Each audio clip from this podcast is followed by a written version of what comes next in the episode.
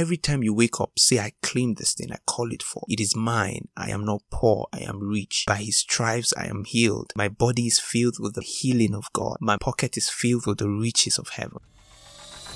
Hello, friend. Welcome to our YouTube series on the promises of God. You can also catch this series on Anchor.fm, Spotify, or Amazon Music. Throughout this series, we will delve into the following topics why you should trust God when He makes a promise, how to identify the promises of God in the Bible, key facts about God's promises, and we'll also talk about the nature and scope of the promises of God. I promise you, this series is going to be an exciting one because one morning I just decided to study the promises promises of God. So many times we get overwhelmed because we think things are not working out well and we forget that there is a promise made to us. So when we find out this promise and delve into the scope and depth of this promise, we find solace, we find strength in just knowing this. I'm delighted to have you join us on this series and I'm confident that it will be a source of inspiration and blessing to you. Alright guys, let's jump into the series.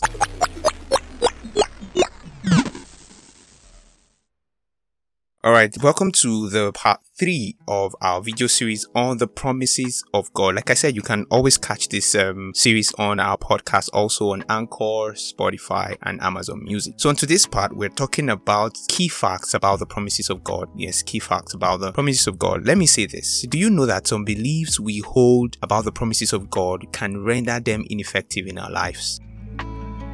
Mm-hmm. Do you know that? Actually, they can. For instance, the notion that God's promises are always instant or automatically guaranteed, irrespective of our action, can render a particular promise ineffective.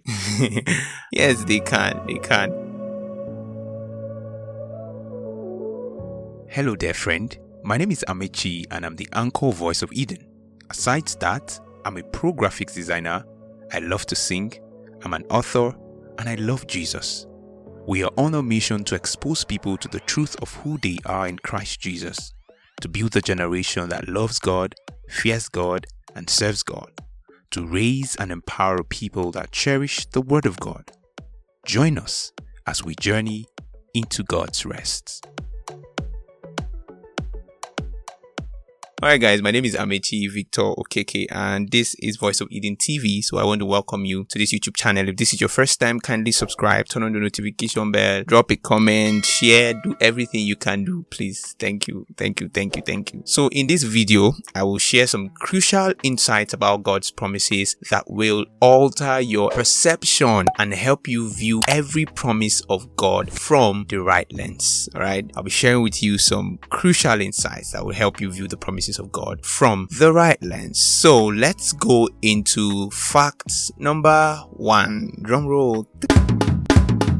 Yeah, so fact number one. The promises of God are always fulfilled on schedule. Galatians chapter 4 verse 4 says, But when the time had fully come, God sent his son, born of a woman born under the law. When the time had fully come, God sent his son. Note that it is not in your schedule or in your time, but God's time and God's schedule. Genesis chapter 18 verse 14 says, Is anything too difficult for God? At the appointed time I will return to you this time next year and Sarah will have a son. God's promises are always fulfilled on schedule, on time. Habakkuk 2 verse 3 says, For the vision is yet for an appointed time. His promises are not always fulfilled immediately. The promise that he did, what he said to you, write this thing down in Habakkuk 2 verse 3. Write it down and run with it. It is not for the now. It's for an appointed time. It's for it's a scheduled time. And you need to understand that. So a lot of us think God's promises are instant. That's the word. It's the wrong notion. It is not instant. There are certain promises that are not right now. You have to wait for the appointed time. When the time has fully come, it shall be fulfilled. So the second fact that we'll be looking at is that God's wonderful promises are obtained through faith and patience. Let's see Hebrews chapter 6, 12 and 15. Let me read. That ye be not slothful, but followers of them who through faith and patience inherit the promises. 15 says, And so after he had patiently endured, he obtained the promise. So that's what I need you to do. That the promises, these precious promises, they are obtained with faith and patience. That is all you need. You don't need a man, you don't need a shorty. You know how you need somebody who is standing for you, or you have to tell your uncle to come in and speak well of you before you obtain these promises. No, all you need is faith in Jesus and patience. Alright, you need patience to obtain them. So if you have faith and you are working towards it, you need to be calm. You need to understand that this thing takes time. Whatever is valuable takes time to process. It takes time. And sometimes I believe we can always hasten the time or we can push back further the time. Yes, but it takes time. It takes patience.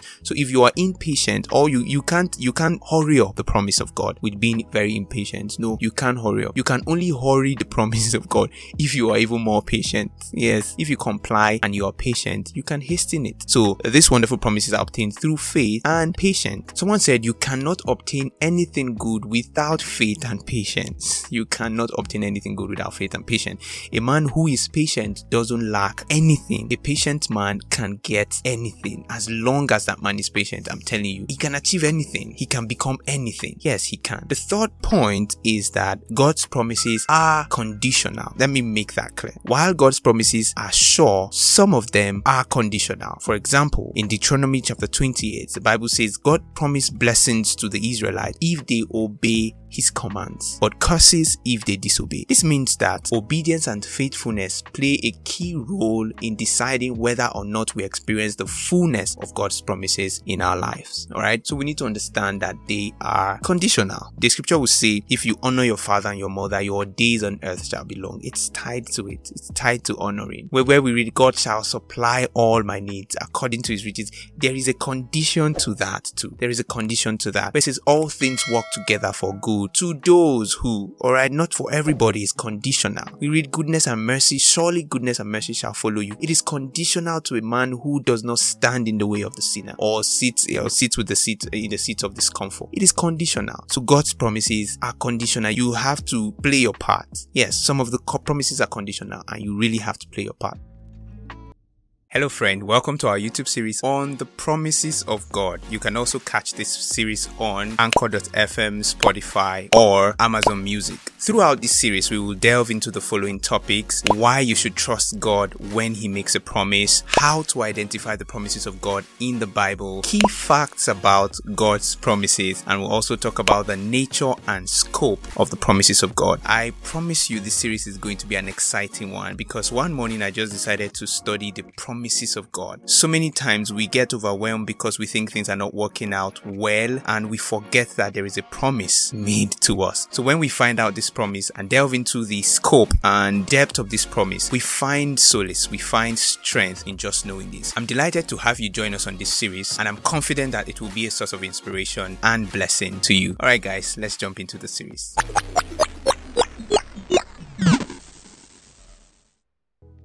So the fourth fact is that God's promises are meant to be claimed. Ah, this one is my favorite. God's promises are not just empty words. They are meant to be claimed and believed by his people. Um, the Bible says that all the promises of God are yeah and amen in Christ Jesus. But he didn't say it that way. He says they are yes and we say the amen in Christ Jesus. So they are, his promises are meant to be claimed. He says, um, let the redeemed of the Lord say so. Let them say they are redeemed. So you need to claim the promises of God. Every time you wake up, say, I claim this thing, I call it for. It is mine. I am not poor, I am rich. He, by his stripes, I am healed. My body is filled with the healing of God. My, my pocket is filled with the riches of heaven. All right. I am favored. Goodness and mercies follow me. You have to claim this thing for you to see work in your life. All right. So let me run. The fifth and the final fact is that God's promises are ultimately fulfilled in Christ Jesus. Like I said, Second Corinthians 1 verse verse 20 says, For no matter how many promises God has made, they are yes in Christ. And so through him, the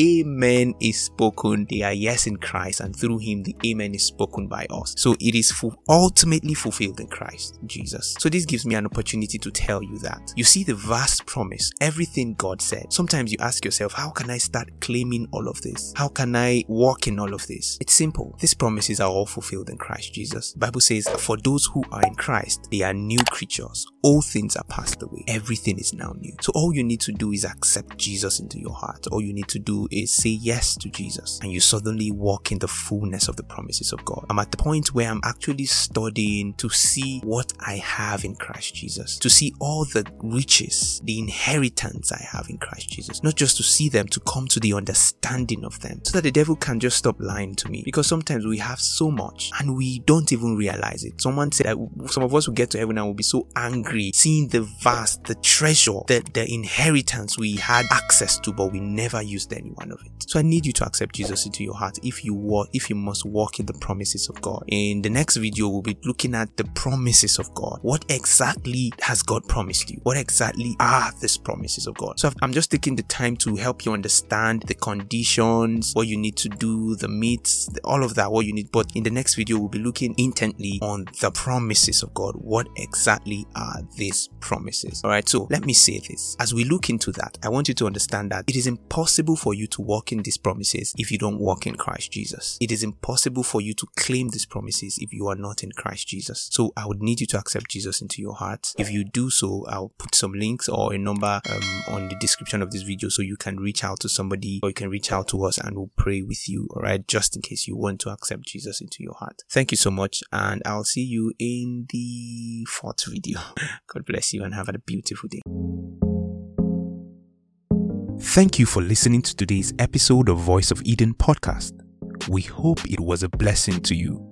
Kindly follow us on social media at Voice of Eden, share with your friends, and keep God first.